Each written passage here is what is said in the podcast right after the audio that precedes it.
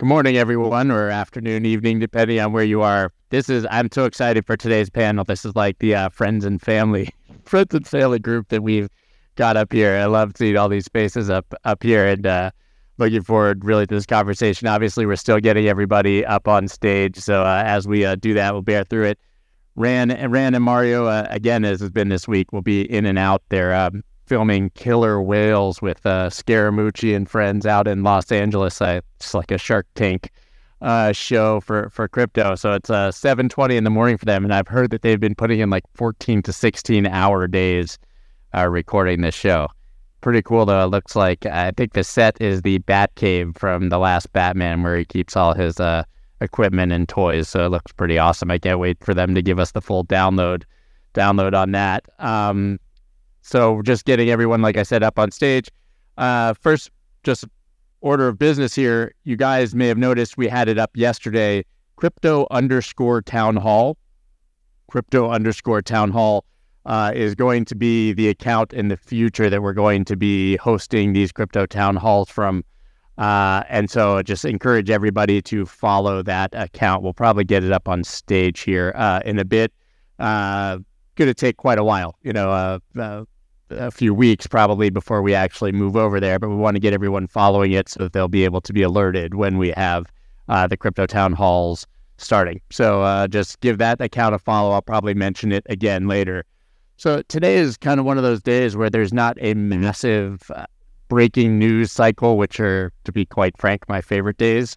Um, I really like having the deeper uh, sort of conversations about what's happening in the space and what's important and not necessarily being distracted by uh, the the next shiny thing that flies by and we forget about a day later, which has obviously been the case.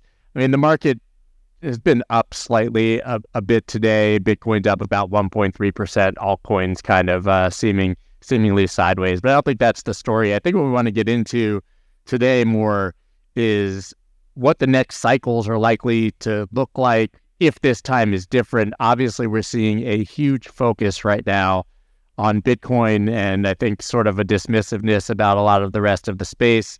There are people who certainly believe that will continue, and that I think there's a lot of people who say this time is not different. We'll just see the same normal cycle where there's a focus on Bitcoin and then it sort of flows elsewhere, and we, we see all of these other things building. Um, and so I want to really dig into that with with today's panel. James Seyffart, I know we only have you here probably for like 15 minutes, and you've become the uh, king of the ETF conversation in, in crypto over here. Do you think that the ETF, I mean, to your knowledge, assuming that we maybe get an approval, which you guys are putting at 50 50, I mean, do you think that that really puts a massive focus on the Bitcoin side of things for the crypto space moving forward?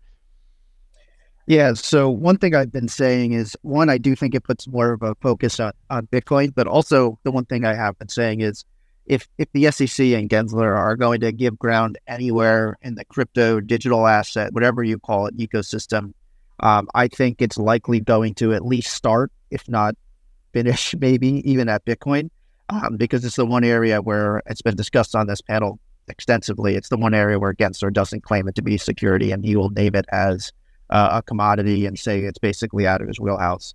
Um, so I think things will heavily focus on Bitcoin going forward. Um, obviously, I can I can spew my own personal opinions in the space, but like I, I, really do agree with the fact that it would be mostly Bitcoin, and I I don't think initially, if you asked me a couple years ago, I, w- I would have said that Bitcoin will come first, and then it would probably be not long behind, maybe a year or two, that we'd see things like Ethereum and some other products get ETFs. Um, but now I think it could be much longer than that. Um, who knows? Things have changed quick. If you asked me a couple months ago, I would have said the odds of getting a spot Bitcoin ETF in 2023 were 5% or less. Um, so things can change quickly, but I, I have changed my opinion from the idea that uh, Ethereum and other things will come shortly after on the TradFi side of things. Um, for example, I, I would have assumed, and I wrote this in 2021, that I thought Ethereum futures were next, just because we already have them on the CME but it looks like the SEC and Gensler have put uh, a line in the sand and basically are saying the only thing they're even remotely somewhat comfortable with, and that's a very iffy statement, is is the Bitcoin side of things. Yeah, I think that's pretty clear. What I find then interesting is that obviously we have this launch of EDX Markets that uh, has been the talk of the town, which is the exchange that's backed by Citadel, Fidelity, and Charles Schwab. They're offering four assets, right? Which is Bitcoin, Ethereum, Bitcoin Cash, and Litecoin.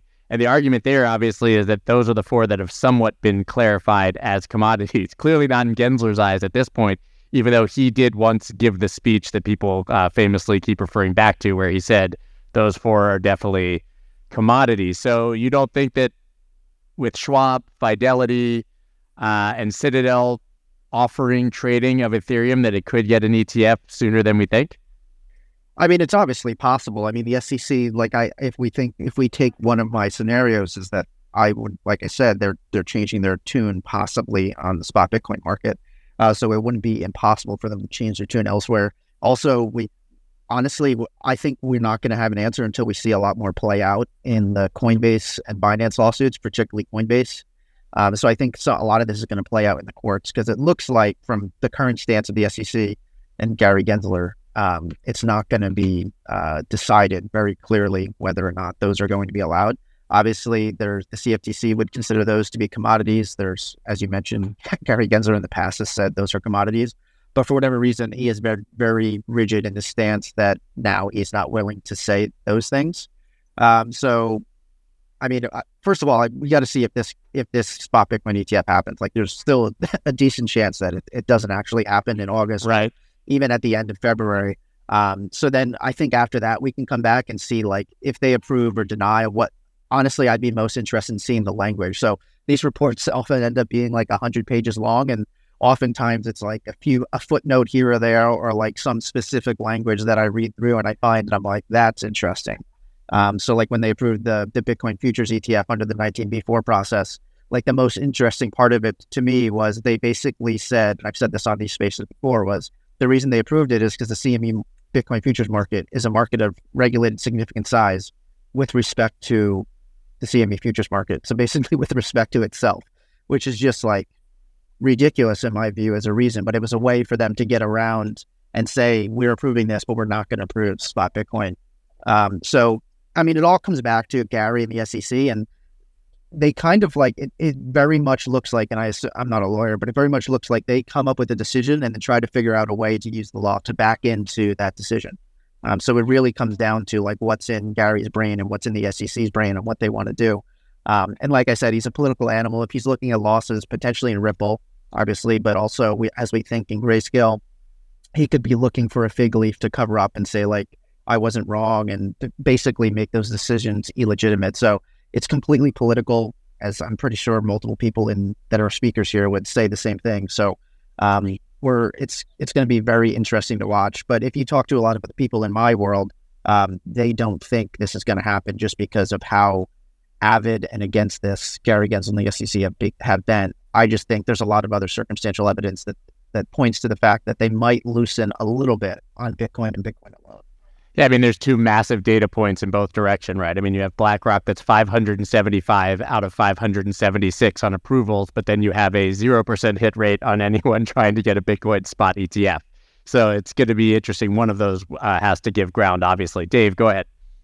Yeah, I mean, what you just said, it was very, very important, James. I think that this gives him, at least in terms of the ARK ETF and the BlackRock ETF and other rumored ones, it gives him the chance to take a win and seriously, you know, claim politically that he's taking a win.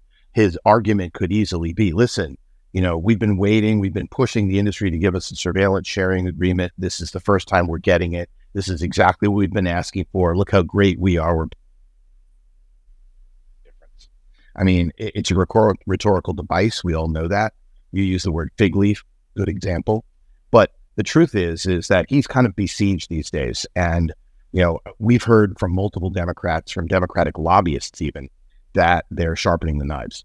And so the ability to take a win is something that is kind of important, right? You know, and and and he, he could. You mean sharpening the knives against Gensler?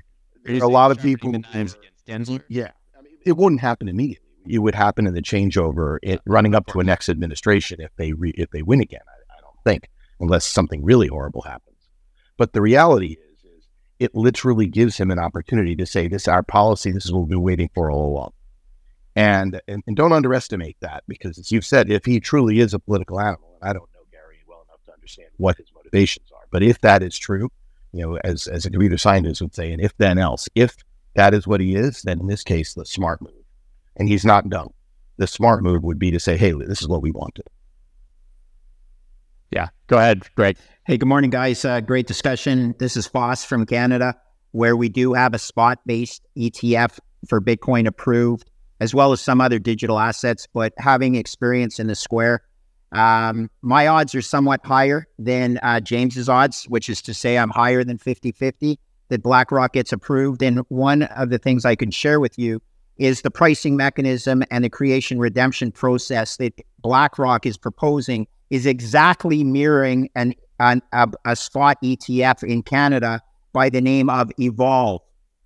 My good friend and CIO and COO at Evolve, who is uh, responsible for that pricing mechanism and lack of slippage or basis risk between the spot ETF and the actual pricing of Bitcoin and closing price of Bitcoin, uh, has a very detailed explanation that Scott, I'll share with you because I'm not smart enough to real to figure out how to share it with the Nest. But it was a podcast that uh, I was on, and it's a 10 minute clip of that podcast as to why the functionality and the plumbing of the BlackRock Spot ETF, in my opinion, is second to none in North America with respect to the risk management and the manipulation or lack of ability to manipulate spot prices in Bitcoin. So I'll go on the record as saying I'm higher than James. I appreciate it's, it's always a probabilities curve, but uh, certain people within the industry in Canada, certainly, and this is only Canada, are giving it as high as a 90% chance. Now, this is Canada. We live in your attic risk free. I'm not going to tell you guys how to regulate your markets, but a lot of people in the know give it quite a high likelihood of success just based on the plumbing and the actual operations of running a spot based Bitcoin ETF. Over to you guys. Thanks for having me. Yeah, I mean, we, we've seen the, that's the thing is there's so much precedent for this being done in other parts of the world. It's not like the United States would be the first. I mean, we have these products or similar ones in South America, Canada, in Europe. Eric, go ahead. I saw you lifting your mic. Yeah, in prior rejections, the SEC has strongly intimated that their concern was that the exchanges that generated the spot prices were not trustworthy and manipulated. And so that was like the basis for their rejection in most cases. And I think that, uh, you know, this new EDX exchange would, you know, if they think that this exchange has more credibility than the other exchanges that they rejected in the past, I think that would be kind of what allows them to approve it in the new world. Yeah, I think that that makes a lot of sense. What if I go ahead, Hong. I, I see you want to speak. Yeah, so I, I just want to. Um, I just came back from Switzerland uh, from a from a conference where a lot of the institutional um, uh, customers, banks, and regulators are were, were there. Uh, one thing I just want to know, I, I cannot. It's hard for me to opine on the possibility of ETF being approved in US or not. My personal um, uh, vote is, you know, it's probably going to be hard unless there is some change in in the um, in the uh, uh, people who are overlooking and, and approving um, the ETF. Um, however, uh, one thing I would note is that you know um, uh, the crypto market is a part of the capital markets as well uh, when it comes to marketplace. And what we have been seeing is that a lot of the customers on the institutional side are moving people, moving their capital over uh, out of the U.S. And we have been also, as an exchange, talking to various banks um, uh, in different jurisdictions and one of the um, interesting line that I got from one of the banks in Europe this time during my trip is that they basically say me quote uh, say to me quote and quote we can um, provide a euro uh, banking route. We will be providing um, banking route in, in, in Asia currency or Middle East currency, but we're not touching USD. Um, so I think that is a very interesting uh, thing that is happening as well, uh, regardless of what is going to happen with the uh, ETF approval in US because I think for institutions um, where where they do make their own investment from a macro perspective, um, they will find a way to to invest. Um, and uh, when they look at the risk uh, assessment of various cryptocurrency, I think Bitcoin is probably going to score pretty high on the list. Yeah, Hong, I want to stay with you for, for a minute here. First of all, am I going to see you in uh, London next week by any chance? Because I know I'm going to see you out. Oh, too bad. I'm looking forward to see Hyder next time, and everybody next time. out there. Yeah, Yeah, next time. Awesome. But um, obviously, listen. So you operate both OKCoin and OKX as um as CEO and, and president, r- respectively. You probably have more insight into the challenges here of operating in the United States, but also maybe the advantages or challenges beyond.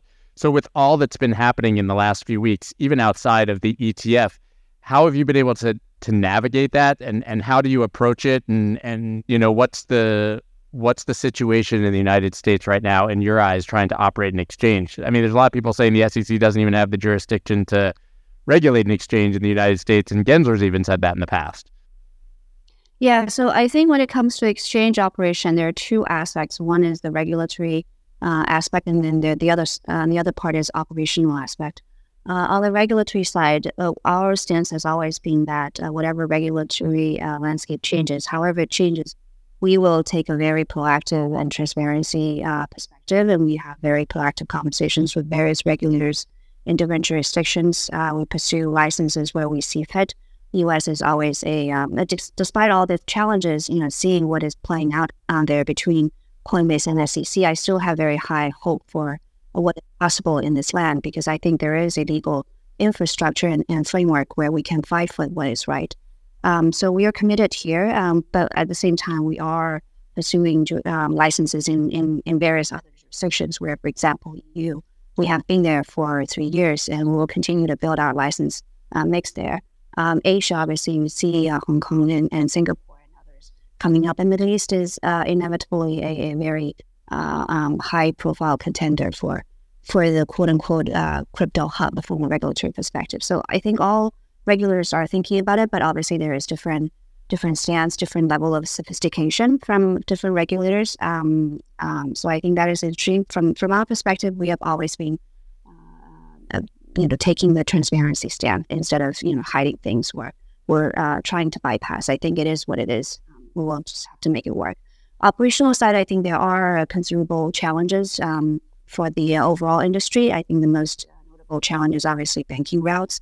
Um, actually, for the rest of the world, I think the banking industry is, is, is you know, tackling it. Um, different banks are trying to, to grab market share and, and, and developing that relationship with, with uh, exchanges that are credible um, that have uh, uh, good marks, uh, so to speak, with regulators.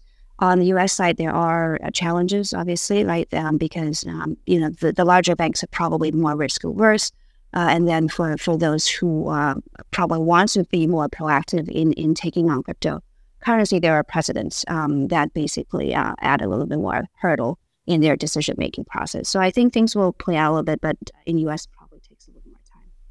So just a period of pain before we finally get some clarity. It sounds like is sort of the consensus. Yeah, Yeah. I think that makes perfect sense. Jerry, I saw you Yeah. hand up. Uh, Yeah, thank you, Scott. Thank you for the invite. Long time listener, first time caller, as they say. Um, I- I'm busy building and trying to ignore the cycle, but I'd like to answer both questions based on what I've seen. Um, in terms of the ETF approval, given the political nature of this, um, I, I- I think it's just a question of when, not if, and the likelihood it, it's likely going to happen after the election. I would say. But you also made a point about the structure of the market in the next bull run. Um, I don't think structurally anything actually changes. I think that if a Bitcoin ETF gets approved, more liquidity will flow into Bitcoin and it'll probably get more dominance. But liquidity still flows between all the coins in the market. Bitcoin is always K. Um, and so I believe that once it gets approved, more institutional money comes in and it's better for the entire market. I don't disagree. So yeah, I guess back to the original question: Will do- will Bitcoin dominate the next cycle? It's it's the title here.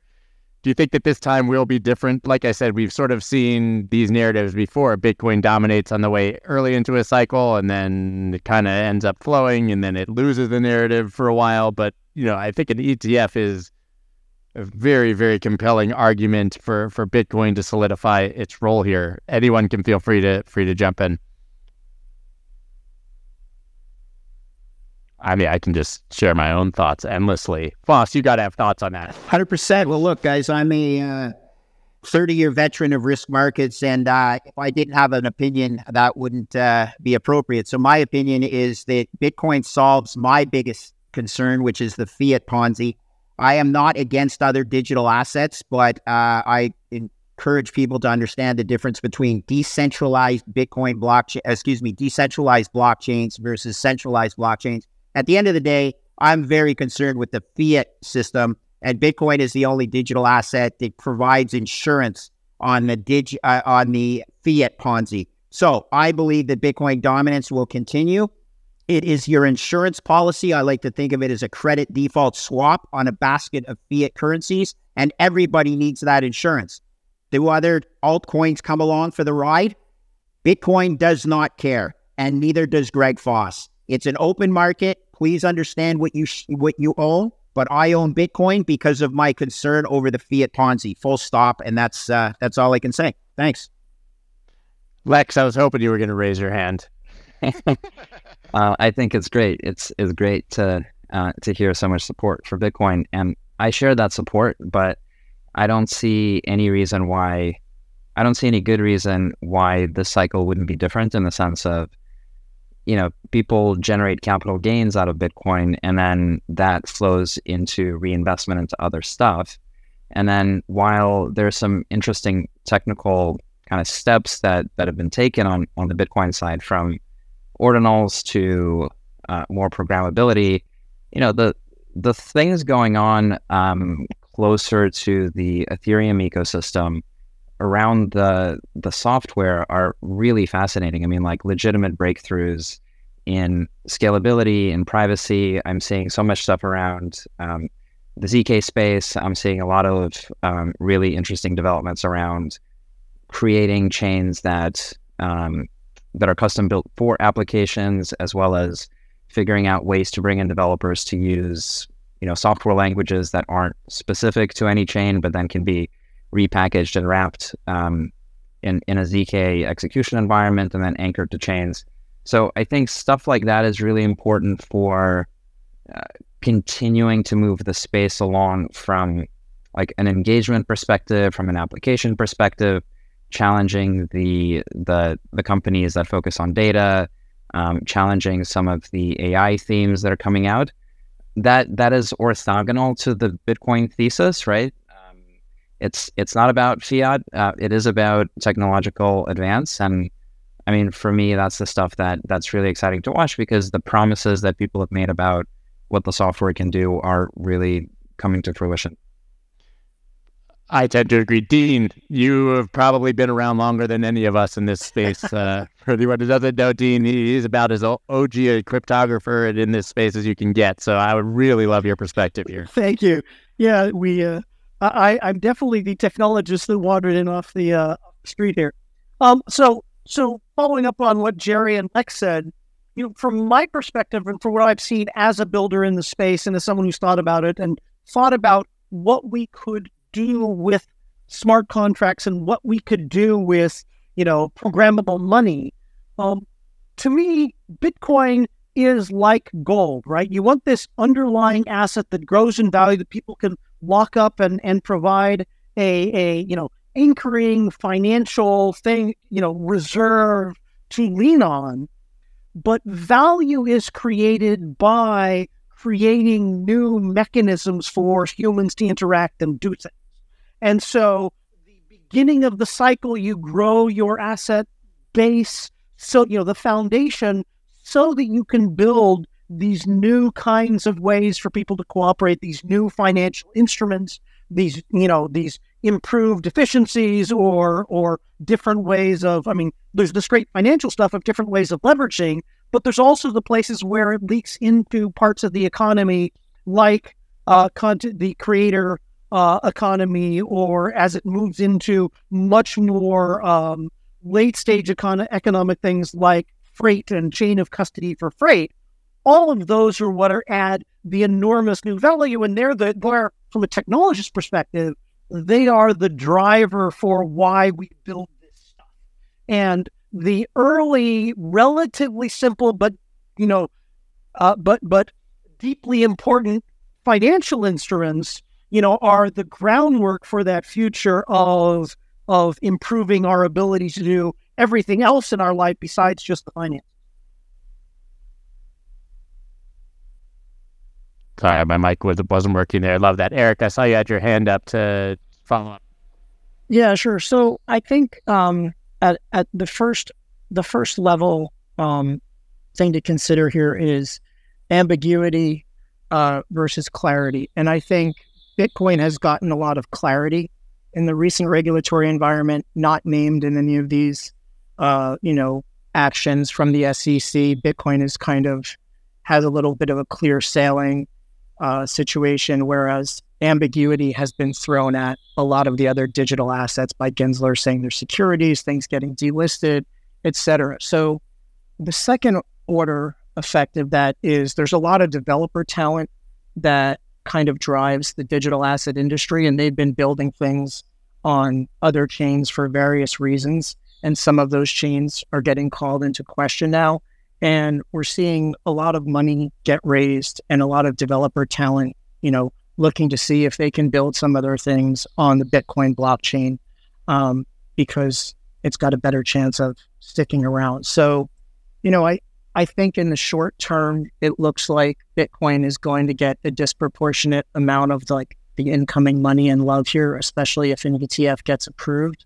Um, and I, you know, I would just take a little bit of exception with some of the prior comments. I think people underestimate just how much money can flow into a good store of value. I think the value proposition that Bitcoin is going after is quite literally hundreds of trillions of dollars.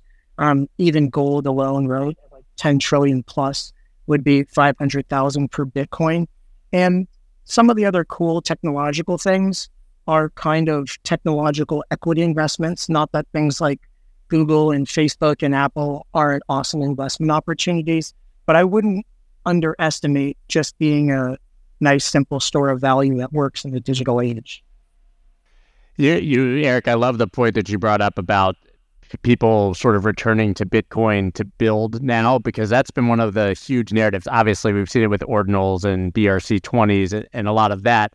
But it seems that there are a lot of people now focusing on building things on Bitcoin that o- already exist elsewhere. The question then becomes why to do that? Well, Hong, I saw you had your hand up, but you can go ahead and then we can circle back to that question.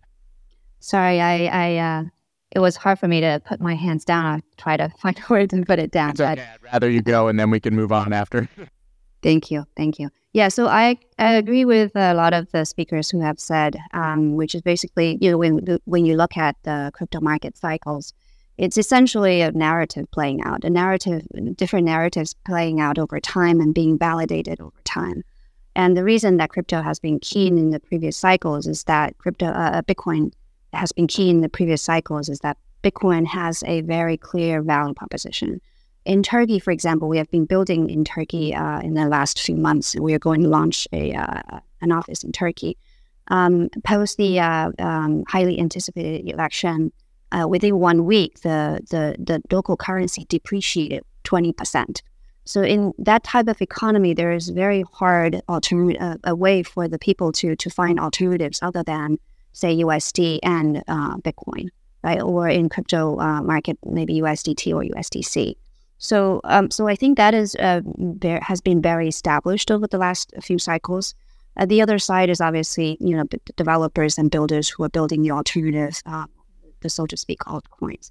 And there has always been also a uh, debate within uh, Bitcoin uh, community um, in, in, terms of how to think of Bitcoin, whether it's just a store of value and is that enough, or do we want to actually build um, um, a, a, new world um, uh, on top of Bitcoin in, in, terms of second layer, in terms of BRC20.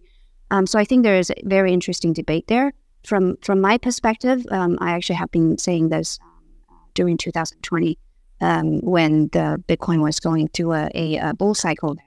Uh, when we see a lot of institutional money coming in, uh, particularly with the anticipated e- ETF being approved, uh, spot ETF being approved for Bitcoin, um, on the one hand, uh, you know, I think there's a lot of anticipation of, okay, uh, the Bitcoin is going to move.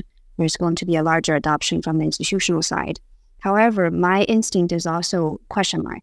know, before we actually have a solid um, uh, uh, entrepreneurial ground for Bitcoin on top of Bitcoin, where we actually can leverage on the security, on the uh, non changeability of Bitcoin, uh, on the smart, um, on the smartness and and the um, decentralized nature of Bitcoin network. Before we can utilize that to use for things beyond store of value, and when we have institutional money flowing in, and there is a very high risk of it being Wall Streetized, you know, um, uh, over financialized, where Bitcoin is becoming a uh, annotation in the larger financial market uh, where the original hope of actually seeing a more decentralized world is is more remote from us. So, so, so, so from my personal perspective, um, I, I do have that concern, and um, there is a you know a, a, a divided uh, me in, inside where on the one hand I do want to see more regulatory clarity from um, uh, SEC on the ETF, but on the other side, I also you know think that it's not necessarily a bad thing when we have a prolonged cycle for approval of such a thing because it gives the developer more time to actually develop and build. I agree with that 100%. Yeah, I agree. I think all of us are split, right? Because we know that it's good probably for price and the and mainstream adoption to have things like a BlackRock ETF, but I think the true like Bitcoiner inside of all of us desires for our incumbents to be the winners of that and for people to move to self custody and to use the assets for the original ethos. Go, go ahead, Jerry. Yeah, I mean, there's a there's a point I think we need to stress is that these blockchains are not just digital assets; they're also digital networks. So right behind clarity around ETFs, there there may also be clarity around stablecoins. Now, if that happens, and Scott, you mentioned this many times before, probably the only other use case in our industry that's actually gotten a product market fit are stablecoins. If that clarity comes through, that benefits the smart contract platforms like Ethereum, Tron, and others. So I think that you have to the digital asset side, I think Bitcoin is king. I think a lot of us came into this space because of Bitcoin, but I think the blockchain and the asset associated with the blockchain that'll accrue the most value ultimately will be the one that get, garners the largest adoption. And we don't know which one that is yet. There may be yet another killer use case that comes up that does get the billion users, and then whichever blockchain hosts that use case will accrue that value. So it's it's not just one thing; it's many things. I, I love the analogy of that blockchains are countries or cities. It's not just one one angle you have to look at these things from. It just so happens that right now there isn't much real world adoption of the blockchain space. Um, well, when that happens, I think there'll be a shakeup. Right. I think some people would argue that simply holding Bitcoin is that adoption, but I hear you and agree with you. Uh, go ahead, James. I know you probably got to go soon, so uh, jump in. Yeah, I actually took care of some of that stuff already. Um, but I was going to say part of the other problem here is you can't deny the. Well, I know everyone wants the crypto innovators to win, but you can't deny also that a lot of the crypto innovators have been fraudsters, scammers. You, there's been a, an attraction of a lot of uh, very not so great people to the industry. Part of it is because they get rich quick quick scheme and the fact that things have become so profitable. So um, there, there's a lot of bad looks and incompetence in the space, and that's why I think it's leading to openings for TradFi and other companies to um, to come in and, and really take uh, some meaningful market share in the space. Obviously, this is only the very beginning, but you can't deny the uh, the bad things and bad actors in the space, and there's been a lot of them over the last few years. I agree. Go ahead. Hey guys, Scott, thanks for having me. I got to jump at a quick statement. I'm not a technologist, but I play one on TV, right? So you have the uh, trilemma between decentralization, security, and scalability. And you can have two, but never three on a blockchain. Uh, think about that and remember that's why Bitcoin, that's why decentralization, that's why not your keys, not your coins. But what does the BlackRock ETF bring to the world? Very simply, from someone who's managed money their whole life, it brings a CUSIP, and when internal systems are set up in an institutional portfolio that revolves around a CUSIP identifier of any asset in your book, it simplifies your life immeasurably. So I don't like to think of Bitcoin as digital gold, although you can think of it that way. I think of Bitcoin as digital energy. And that's where it blows the minds of people who have an ESG narrative that was largely formed by BlackRock that Bitcoin is bad for the environment. No, Bitcoin is actually very good for the environment, and a BlackRock approval of a Bitcoin ETF knocks the ESG narrative against Bitcoin down a few pegs. So this is very positive. I am very happy to be involved in Bitcoin ETFs in Canada. I think they increase on ramps. I agree, though, that ultimately, not your keys, not your coins, that's not a true Bitcoiner. But for the Ontario Teachers Pension Plan and all of the plans in Canada that can benefit from exposure to Bitcoin for the benefits of their stakeholders, gosh, I'm so happy that a BlackRock CUSIP will exist for a Bitcoin spot ETF and not a futures based ETF where they bleed beta or time value. Thanks for having me, Scott. I got to run. You guys are brilliant. Uh, Eric, shout out to you and give uh, our buddy uh, Mr. Saylor a uh, a good hug for me. Okay, thanks everyone.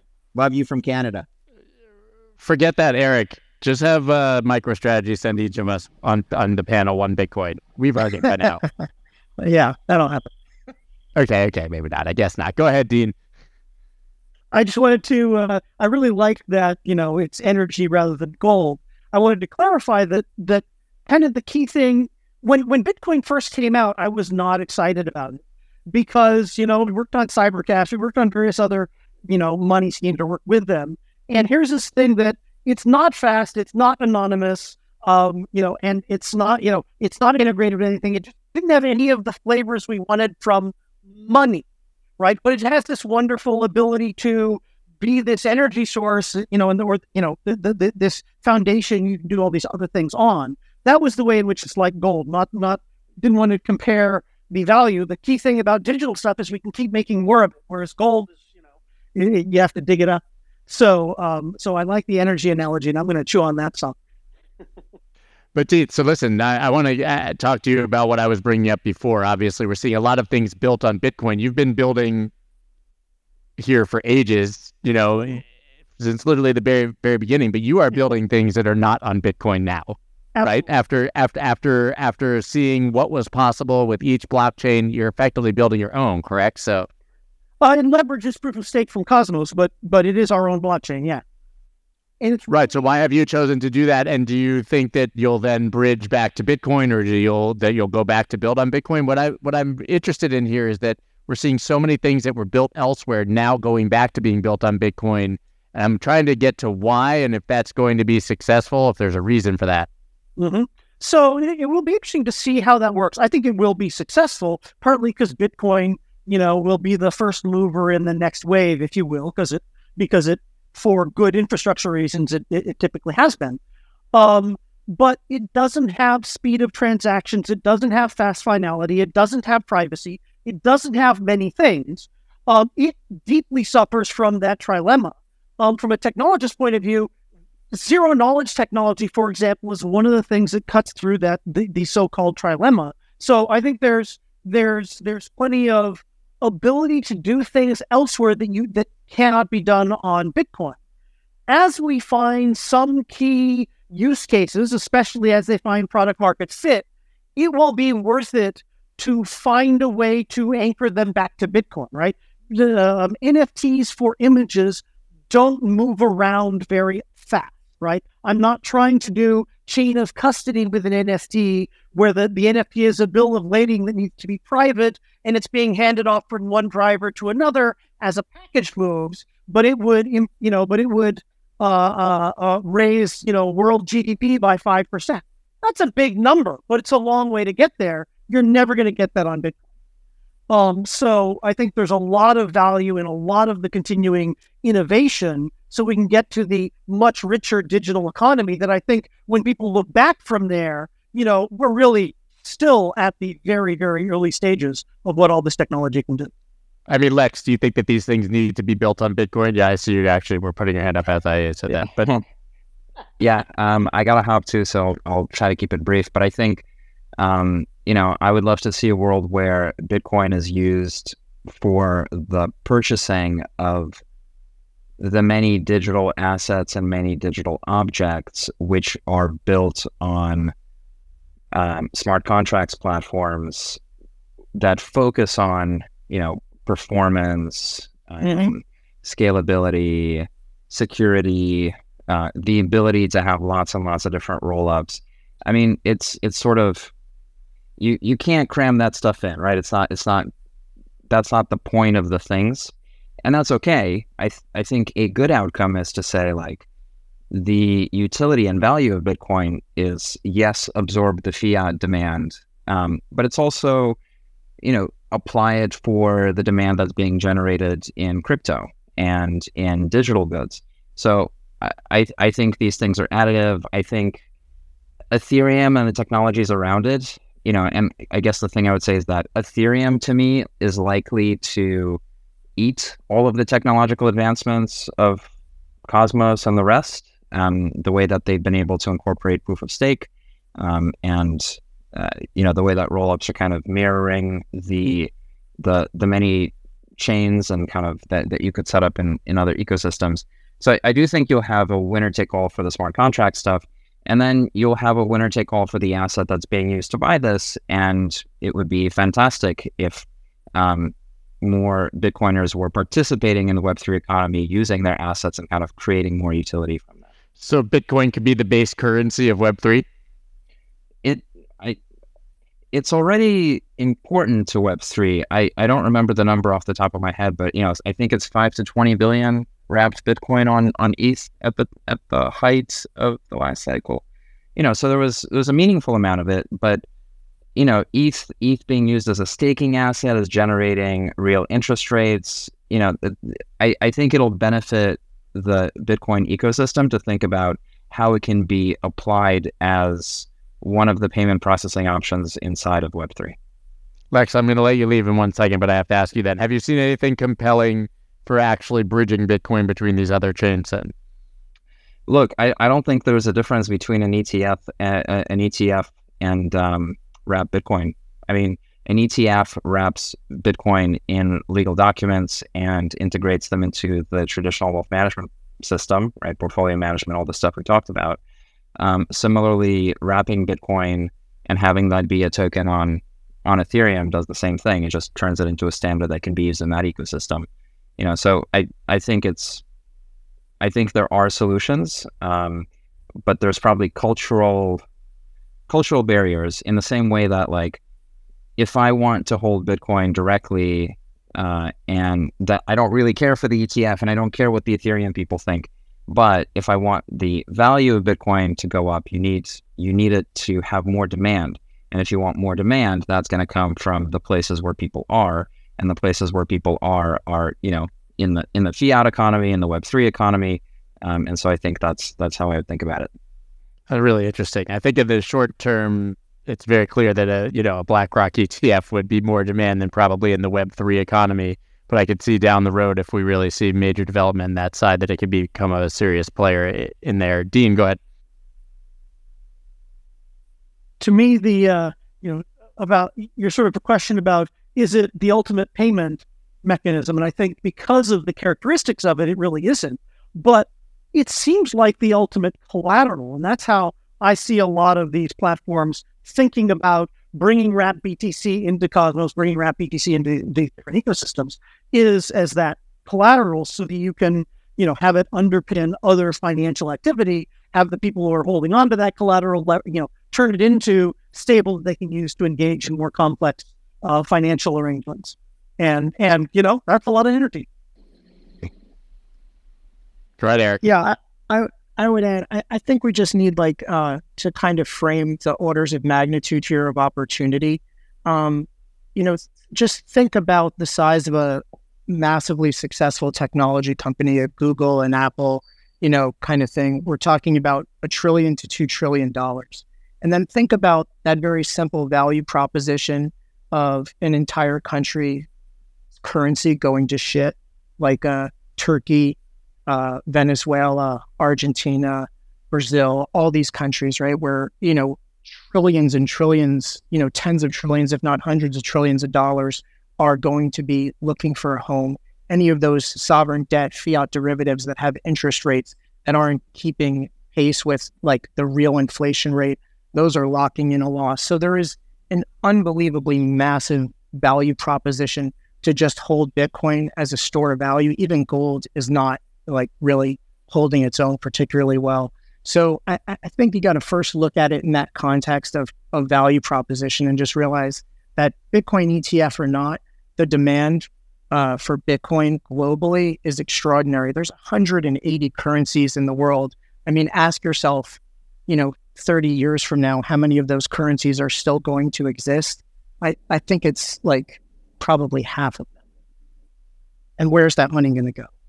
Right. I mean, boring doesn't mean uh, small, right? Um, exactly. I think everybody just wants to innovate and continue to iterate, but at the base use case, there was a reason that Bitcoin was created, and that hasn't changed. Yeah, gold's pretty boring, but it's it's bigger than big tech. Yeah, a- absolutely. Tom Dunleavy, I saw you. Uh, we brought you up. You you were requesting. I always love to have you up here, so I'm sure you uh, requested because you have something to say. yeah, sorry, it's been a wide ranging discussion so far. Uh, you know, one point I think we haven't really made yet is Bitcoin, because of its economic weight, is the biggest settlement layer. So there'll always be a natural interest to try to build things on it. But you know, Ethereum has really had the weight of developers. I, I, would push back on the comments from a few others that say there's more building on Bitcoin than other ecosystems, because from what I'm seeing, it's more people are still building on Solana, people are still building on Cosmos, people are still building on Ethereum because of the programmability and the um, sort of the money moving through those networks today. Bitcoin is really, really powerful as a store of value. And I always want to push back on people who say we need to be a lot more than that because it is a huge use case. It is a huge TAM. If it can just be this one pristine thing, I think it really just helps solidify that in the minds of you know everyday investors, right? If they know that one, two, three percent percent of my uh, portfolio can be invested in digital gold, and that digital gold is Bitcoin, and I don't have to worry about it being oh maybe a tech asset or maybe potentially some kind of technology company or whatever. I, I think it you know it sort of muddies the message when we try we try to do other things with Bitcoin. Um, so really, just trying to solidify that the next cycle, I think, um, is really important just for for Bitcoin and accruing more value. Go ahead, Bruce. Yeah, I mean, this is an interesting thing. I, you know, I've thought about this for a long time. Kind of the, uh, you know, the what what chain to build on. You know, I'm not I'm not that uh, technical, and, and, you know, when I got in this space, you know, early on, wanted to build other things. I I just kind of looked at it uh, as a layman and said, to me, it seems like the strongest chain is a good place to build. You know, it's just one less thing to worry about. You know, you this this space you know, especially those who've survived a long time in it know that this space is just completely crazy and it's always chaotic and there's always problems. And uh, it's very, very challenging to be an entrepreneur in this space because there's always some kind of crazy chaos coming along. So, you know, my thought is like, it's, it, you know, what I want to avoid as an entrepreneur is I want to avoid calls at 2 a.m. that ruin my life. You know, I want to avoid like, you know, I'm friends with Phil Potter and he was uh, COO of Bitfinex and I remember, you know, he was on uh, chats just like this on Discord right when they got hacked, and you know, the, the misery in his voice. I'm like, I don't ever want to deal with that. So, you know, the idea of you know, having customer, you know, I don't hold customer assets because I don't want to get hacked. And, and I don't want to be on a chain where I get a call at two in the morning or I wake up and say, oh boy, the chain broke and, you know, this kind of thing. So it's less likely with Bitcoin. You know, certainly Ethereum has shown that they, you know, they have a lot of stability and they built you know something very big. But you know, I, th- I think one of the best criticisms of, of Ethereum that I've heard came from Adam Back, where he said that you know they've embraced the internet motto of move fast and break things, which worked well with the internet because it just encouraged people to put on the gas and you know okay things break but you keep moving and you can fix them. You know with a website, you know okay your JavaScript breaks, okay you fix it. But in the financial world, you you don't want things to break. And there's been some things like Polkadot and other things, you know, that more stuff has probably broken around Ethereum. But in defense of Ethereum, I'd say that they've been more, you know, open to encouraging building, which is which is a really good thing. Um, one of the weaknesses, I would prefer to build on Bitcoin. You know, I'm I'm passionate. Most people know I'm really passionate about digital securities, which is the you know, that's the hundred trillion dollar opportunity. BlackRock is talking about that, just like they're talking about Bitcoin. It, for a billion reasons I could get into, it's time to modernize that. And the old security system is based on like 70 year old technology. It's going to move to a digital world where you can move securities across borders, move them quicker, and everything else. So this is going to be tokenized. It's a real thing with a real use case, and it solves for a real problem. uh, and it's going to be built on some chain. You know, I, I think Bitcoiners should be more welcoming because it's interesting. You know, a lot of Bitcoiners are like, hey, anything can be built on Bitcoin, and then they'll also say, oh, everything is junk. You know, for Bitcoin to be the chain that succeeds, it has to, ironically, go against what's a lot of the Bitcoin ethos of of you know junk coins and other things, and it has to embrace everything. And if Bitcoin succeeds at being a truly, it has to be permissionless. So if Bitcoin succeeds at being this this layer, it will have scams and it will have junk and it will have NFT booms that are you know being uh, you know way too high priced and this kind of thing. Um, you know, otherwise, it should you should encourage it to be built on Ethereum. You know, because securities is, is a multi-trillion dollar market, and even something as small as as as online collectibles, I think, is a twenty-two billion dollar market. You know, so so so even even if collectibles yeah. and art is a big thing. So, you know, I want to see this stuff built on Bitcoin, but you know, I'm open to to other chains. You know, I I, I like uh, Lex's, you know, theory that that maybe you have Bitcoin as the money and these other chains, but one way or another, Bitcoiners should recognize this stuff is going to get built. It's going to get built somewhere. Maybe Bitcoin's the best chain for it. You, you know, maybe not. I don't know. But you're talking, so I just want to be clear for for people listening, because I know we have an audience that's not so deep down this rabbit hole. We're talking about uh, tokenizing real world assets, right? And uh, you hinted to the fact that BlackRock has talked about it. That's one of the more underreported stories. Is that in BlackRock's Larry Fink specifically investor letter in March, he talked extensively about the future of you know the financial system being tokenized and effectively on blockchains. Like think about, you know, you tokenize your stocks. So rather than having to wait 48 hours for them to clear and do it through a broker, you can uh, transact directly with a tokenized version of these securities. I, Bruce, I'm assuming that's the direction you're going here. Yeah, yeah, it's a really, really big deal. And and you know, no, I, have said this before, but nobody should underestimate the size and importance of BlackRock. You know, some somebody somebody commented, they said, "Well, how can BlackRock catch Grayscale? They already have a billion. And, and that just shows like anybody in the financial world would laugh at that. That like it is inconceivable how huge they are and how little a billion dollars. A billion dollars is less than one uh, uh, fifteen hundredth of their money. BlackRock made a billion dollars while you were making that comment about BlackRock. Exactly. Exactly. Yeah, you know, literally. but but just, let me, let me touch on this securities thing because it's really really important. It's the biggest story in the world and in this space, in my opinion, I, other than money.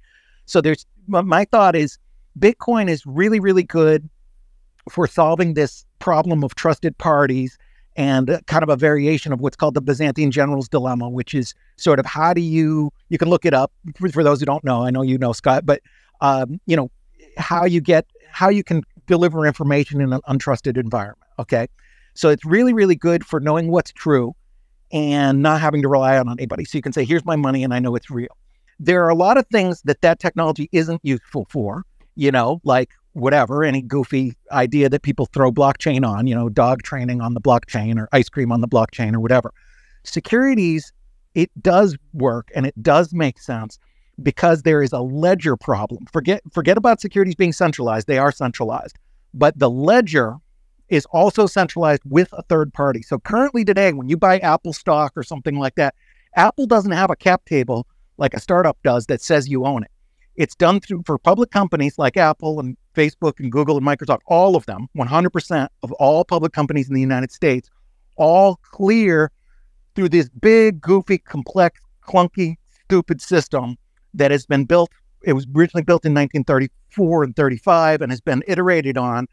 By the 50s, it kind of went through a big, uh, you know, capacity issue by the 60s, it had a really, really bad capacity issue. They, they, they were trying to, they used to have these shares in paper.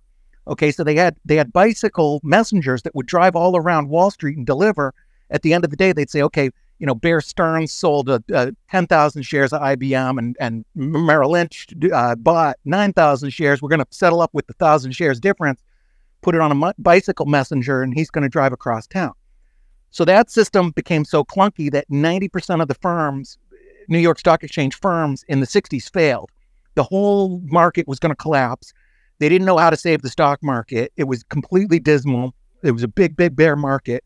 They ended up having to close the exchanges on Wednesdays just to try and reconcile. They started closing early. They'd close the markets at two just to try and catch up with all these goofy piles of, of certificates that were around. So to solve this, they came up with this thing called street name. They said, hey, let's make a new organization. We pile all these certificates in this one place and we'll trust them. Out. Long story short, that issue failed later. And then, you know, by the 90s, we have what's called the, the, the current uh, street name system. So when you buy stocks in the United States, you actually have a claim on a claim on a claim, and all the money is ultimately held by DTCC, and then it's it's held in this street name ownership of this group called Cede and Co. C E D E. You can look it up. Cede and Co. is the actual beneficial owner, and this has been held up in court of all securities. If you think you own Apple stock, you don't own Apple stock. You own a claim. Suppose you have it at Schwab. You have a claim on Schwab. Schwab has a claim on on DTCC, and then DTCC has a claim on on uh, Cede and Co. It's actually more goofy and complex than that. But the bottom line is, it's this big gunk, gunky, goofy ledger, and nobody even knows what they have. That's why you're able to short more AMC and GME than exist, and that's why Dole Foods, when they got acquired, they had a, a million more shareholders than they thought because people owned shares that they didn't even, you know, the company didn't know what they had. It's a big mess and it is solved by a distributed ledger. A distributed ledger specifically solves for this trusted party. When I send you a Litecoin or an ape or an Ethereum ERC20 token or a Bitcoin, you know for sure that you got it without verifying it from anybody else. You know, when, when somebody sends money from Coinbase to Kraken, if you if you send IBM shares from Merrill Lynch to, to Morgan Stanley, that has to be verified by this big goofy clunky system, and it takes days. When I send you Litecoin, you don't need a big goofy clunky system. You can look on the on the blockchain and whether you like the asset or not, you all agree. I mean, even the biggest hater knows that an ERC20 token is real. And it could be the worst token, but we all agree that it exists. And that solves this problem of, of trusted third parties. And it's a really, really, really big deal. If we can solve that for securities, we can make stocks work better. And stocks are the backbone of the entire global economy. They're just as important, if not more important, than cash. So money is a big deal. Bitcoin is a great application, but securities are right up there. I mean, it, it is the mother of everything. Every business from your local hot dog stand to Microsoft, they're all securities. And if we can make them work better, we will improve capital formation, we'll in- improve the way startups work, we'll tear down borders so that you can start buying stocks in other countries. You you, there's no reason I shouldn't be able to send anybody on this call a share of Microsoft on their phone. Why not? We have the technology. I can send you an ERC. It's inevitable. It will happen. It has to happen. Gen Z is going to demand it. You know, the current systems are based on this goofy old paper system going back decades. It's going to be a big deal and it's going to be really, really good for the world. Just like when the first stock it was invented in 1694 or whatever, uh, Dutch East India Company, that changed the world. This will this will change the world. It's a really, really big deal what BlackRock is doing. Bruce, what a masterclass. That was awesome. it's almost like we should have you up here every day. Really weird. Uh, Tom, I, I, I pinned one of your tweets above uh, in the nest, which says the market for on-chain asset tokenization is five trillion. Where do you get that number? And obviously, that makes Bruce's case even more compelling. Yeah, Professor Bruce, that was fantastic. I feel like I have uh, I got a certificate after that, so that that was awesome. Thank you. Um, yeah, I just want to provide a little more context here. So when you say real world assets, I think it's sort of a nebulous term. So that's government bonds on chain, corporate bonds on chain, equities, as Bruce was just saying, fractionalized real estate. Um, and the benefits of that are clear. There's more liquidity, accessibility, faster sell- settlement, lower costs, all the things we understand um, sort of blockchains give us. But you know, trying to size that opportunity is really, really hard for most people. So what I shared here is a report from Bernstein, you know, really big outfit who did did the numbers here. Looking at the overall opportunity, we're talking seven hundred trillion dollars, which is it's hard to even say, right? And taking you know just a percentage of that, one percent, a half a percent, right? You get to an enormous market size that you can put on chain for these assets. And, you know, the benefits again are just very, very obvious. So if we even assume a small amount of adoption, you're going to see this asset class grow exponentially. Yeah, I mean, we had Meltem on, and she was talking about much bigger numbers, even than five trillion. So it's pretty massive. Uh, Dave and Jerry, both of you. Uh, Dave, go ahead, then Jerry. Sorry, it's Jerry. I saw you had your hand up, but Dave, go ahead, then Jerry. Yeah, I sum up excellent soliloquy as the world needs a digital financial system and we're stuck in an analog one. And the narrative that we should all be pushing when you talk regulation or anything else should be to foment that. But there's a couple of things that are really important here to, you know, in terms of differences and the arguments I made to like my friend Larry Tabb uh, to why everything Bruce said is true. First, the ability to trade true multi-currency. You know, in the U.S., we take for granted everything's in the dollar, but that's not really true. The fact is, U.S. investors want to invest in global companies. And people outside the U.S. want to invest in U.S. companies. Uh, the market structure that's grown up around crypto and digital assets uh, is full multi-currency, and it is a major innovation. Another, which we talk about and, and obviously understand, is the need for self-custody. But you know, whether it's self-custody or delegated third-party custody, true ownership, which is really you know the, the, the cornerstone of both Bitcoin and, in fact, Ethereum and pretty much everything in the in the crypto you know world, is exceedingly important and it's much more important outside the U.S. Everything Bruce said about the U.S. is true, and I look. I wrote the, for a trade entry subsystem for Morgan Stanley back in the '80s, so yeah, I, I, I get all that. But if you go outside the U.S., remember something: the U.S. is the is uh, I like to say in Danny DeVito's words, the best damn buggy whip manufacturer left. We have the best analog financial system. It is by far the most efficient, by far the lowest cost. Outside of the world, where they're nowhere near as low of a cost, they're going to embrace the market structure that we're talking about first. And so, what that means for us, well, it means a lot of things actually. It makes the size of the market huge. We get that. But it also means, from a, a US competitive point of view, it really matters. And I think that that's kind of important here when you're looking at all of these things because it is a large market size. One last thought on the, the Bitcoin Ethereum divide or the Bitcoin everything else divide they can absolutely coexist. I mean, I forgot who it was that said it before, and I gave a few hundred percent, you know, signs. The fact is, the use case for a true digital gold. Remember, in 1971, gold effectively represented north of 90% of the market cap of all value, right? You know, it basically was the measuring stick against all currencies. Uh, today, it's way less than 10%. So when we talk about digital gold and we say, yeah, Bitcoin has 20 times upside if it gets a digital gold status, well, that's true. But gold itself is probably one tenth what it used to be because it's been getting gradually demonetized by the, the system. So it's worth understanding both of those things. Go ahead, Jerry. Yeah, thank you. This amazing discussion. Um, I just want to bring up the point that the other killer use case for Bitcoin, apart from being digital gold and the hedge against the fiat system, is its security characteristics. I mean, it's proof of work, it's been around forever, it's the most decentralized chain. One thing we forget about technology is that this can all be made modular. When I was at Consensus a few months back, I stopped by University of Austin, and there were a lot of talks about how do you, how can you extract the security characteristics of Bitcoin and bring it to other blockchains in a modular way. So I think ultimately going back to this divide between Bitcoin and everything else, you can have your cake and eat it too. Um, I do think that free markets ultimately do tend towards duopolies. So I do believe that Bitcoin and Ethereum will probably be the major players into the future. Um, but you can modularize the security of Bitcoin using proof of work, right? You can use Ethereum or some other smart contract platform to do the other things that th- those are good for. And you can end up in a world where, yes, you know, Bitcoin is maybe the sun and uh, Ethereum is Jupiter, but there are other planets that do orbit and moons that orbit around it, and there's place for all of those. Um, there was a, one of the yeah. Go ahead. Sorry. Go ahead. last point, because you know, I still feel there's a division in our industry between Bitcoin and non-Bitcoin and innovators and and so forth. Um, and there was a comment about you know there's so many frauds in our space and so forth, which I do agree that is the case. Um, but as things get better regulated, both externally and hopefully, hopefully we'll get some um, some of self-regulatory bodies within our industry, something you know similar to FINRA in the in the TradFi space.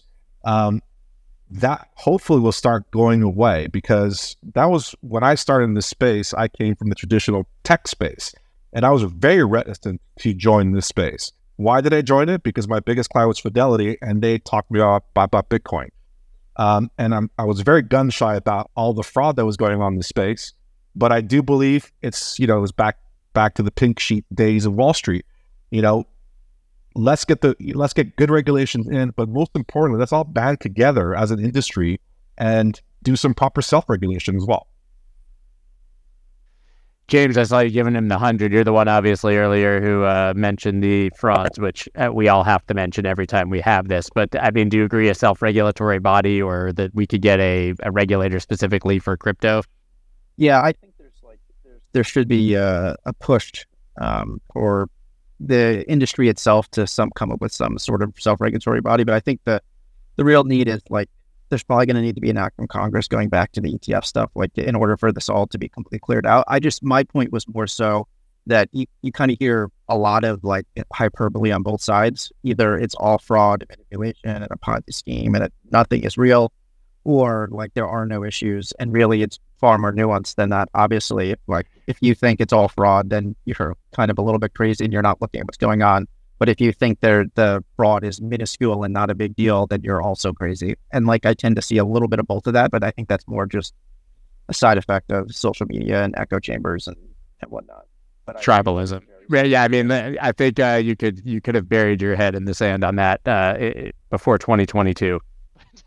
uh, hard, hard to look at the what what happened in this space last year and say, oh, it's it's pristine. Go go ahead, Tom. Yeah, thanks. I love I love Jerry's point. I think we all recognize there's there's fraud here, and there there's going to be a need for an act of Congress to regulate the big things, but I think there needs to be self regulation for some of the smaller, more tangible items that we can attack as community together, right? Like, is there any reason we should be having token frauds left and right, changing vesting schedules, kind of all of the things, or you know, distributions to insiders, you know, all the things that just give us a terrible look as an industry, which I think most reasonable actors uh, agree are, are just certainly not um, something we should be doing. Something like that, or you know, something similar, could regulate very narrow slices, and we could have meaningful participation. Um, but we're definitely going to need, you know, the bigger players to to get stable coins and all the other things that you know we really need to get through. But in the meantime, I think we need to just figure out a way to stop to stop dunking on ourselves. Yeah, I, I, think a lot of that will be slowly marginalized and reduced with each cycle. I mean, I 100% agree with you, but I think, you know, to some degree, the bad players keep getting washed out and people hopefully won't fall for the same tricks on the same scale, you know, in the future. And that's sort of the quote unquote self regulation that we desire, right? Is that there just becomes no demand for that stuff. But uh, I think anywhere that there's money, there's going to be people who come in and try to take advantage. Bruce and Dave, go ahead.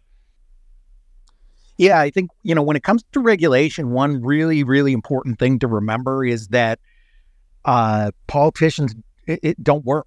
You know, so we, we, a lot of us have this idea. It's like, oh, here's a problem. We've got to fix the problem. Therefore, we should have regulation. And the thing is, it, it just doesn't work. And we have a lot of evidence of that. So you're kind of picking your poison and, and it's an illusion to think like, oh, we have all these horrible problems. If we only gave the politicians more power, we you know that's not great but at least it solves the problem. No it's not great and it doesn't solve the problem because again and again and again it actually makes a different kind of fraud more common. So if you have no regulation the market will entirely regulate it and the market works because the market is made up of people. So it's the ultimate in democracy and people voting with their dollars and it works way better the madness of crowds and everything else uh, things will happen quicker. And that's what we saw with the ICO wave. You know, that market was crushed not by regulators. They didn't come in with actions until years later.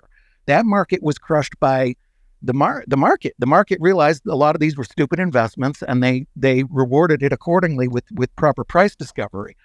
So when you go into to regulations, what you what happens is you have all the drawbacks of all these pin-headed nanny state bureaucrats sitting in fancy offices that they paid for with money that they stole from us making life miserable for millions of, of businesses and people and burdening everybody.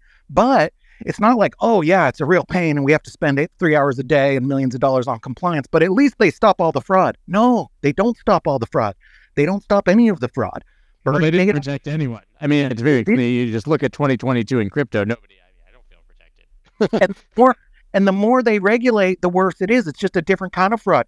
You want to show me one of the most fraudulent countries in the world? I'll, sh- I'll show you one of the most regulated countries in the world. You go to the places with the most fraud, it's a big bureaucracy and it's all corrupt. You know, places like Nigeria and stuff that are known for fraud have tons of regulations. Everybody's a regulator there, you know.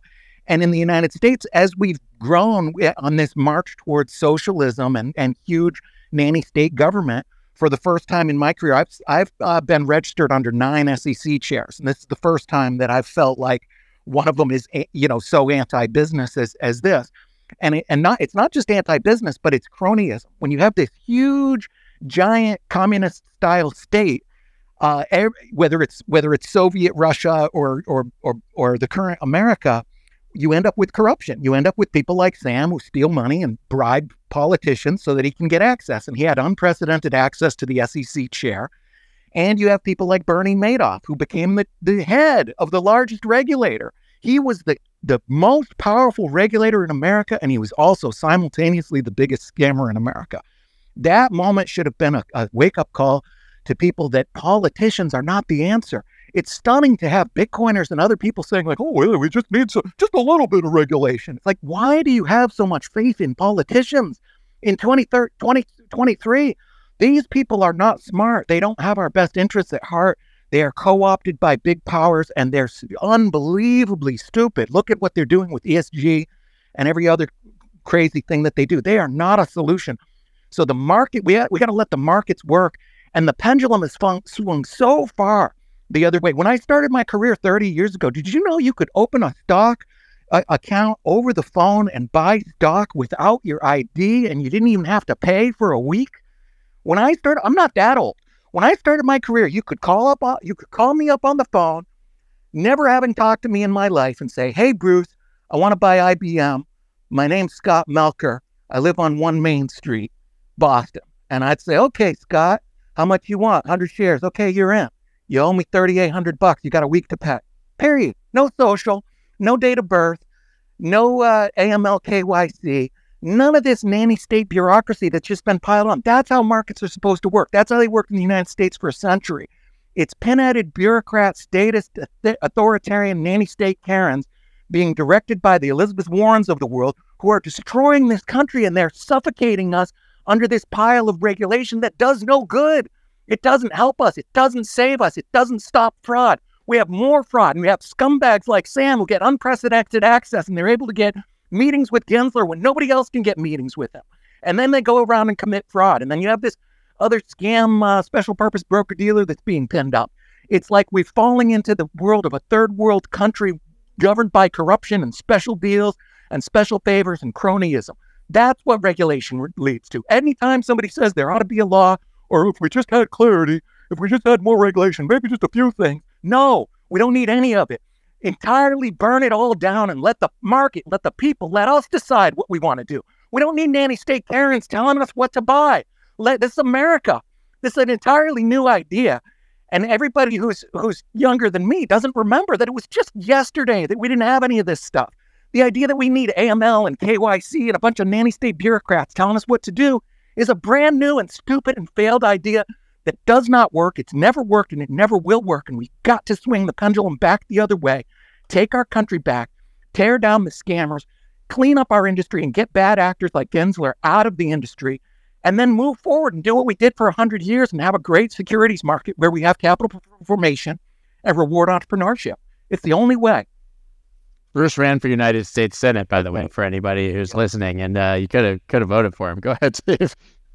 So, I mean, while while I agree philosophically with Bruce, we have an expression when you sit down at the poker table that you need to play the cards you're dealt and not the cards that you wish you were dealt. And more importantly, you know, what's going to be on the flop, what's going to be on the turn in the river. The reality is we live in a world where there is a government and they are going to regulate. And I definitely disagree with Bruce that they have done no good on balance and everything he says about the current SEC and the ESG rule. 100% agree. So, well, let's focus on what they can do. And he specifically mentioned Prometheum. And for those who want to enjoy, see an enjoyable rant, I put one up on YouTube yesterday on our CoinRoutes channel about Prometheum, where I basically took it down. But there's a really important point in there that I want to make now, which is we've talked about the frauds and we've talked about what's gone on. And the simple fact is, if you tried to use today's securities laws to, for if any project, let's just say you waved a magic wand and you allowed people, you allowed every single project to register as securities, would that help anything? And the answer to that is not only no, as Bruce says, but it actually would make it substantially worse. Why? Because there is no notion in our rule set for any of the things that actually matter when it comes to open source technologies and what we're trying to do. And and and the point is, you have nothing about tokenomics. There's nothing about supply. There's nothing about lockups. There's nothing about you know, whether or not, you know, what sort of legal rights will pertain to the token, whether there's a burn schedule, how governance works. There's literally nothing.